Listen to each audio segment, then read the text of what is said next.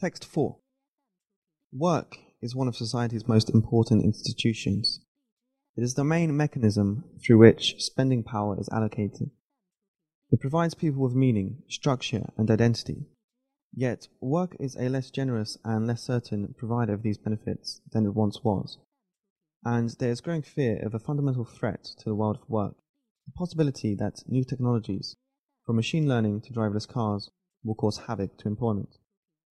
Such worries have revived interest in an old idea the payment of a universal basic income, an unconditional government payment given to all citizens as a supplement to or replacement for wages. It is an idea whose day may come, but not soon. The basic income is an answer to a problem that has not yet materialized. Worries that technological advance would mean the end of employment have, thus far, always proved misguided. As jobs on the farm were destroyed, work in the factory was created. Today's anxiety over robots and artificial intelligence, AI, may well turn out to be another in a long line of such scares. Machines may one day be a match for many workers at most tasks, but that's not a reason to rush to adopt a basic income immediately.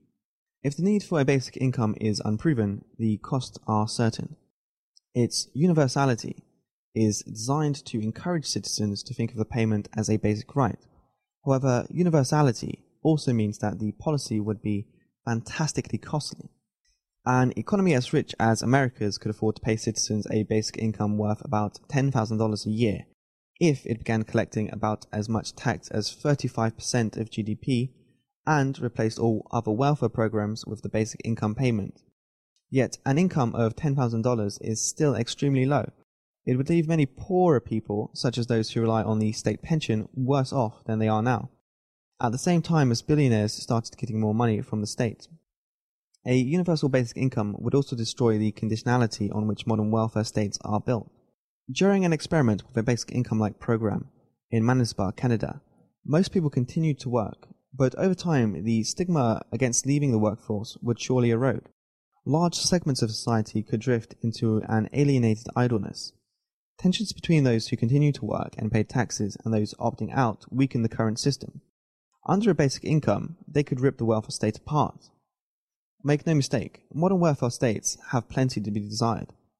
Disability benefits are for many people an unsatisfactory version of a basic income, providing those who will no longer work with enough to get by.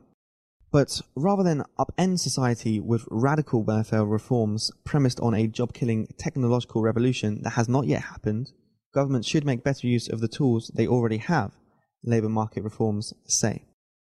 Before governments begin planning for a world without work, they should strive to make today's system function better.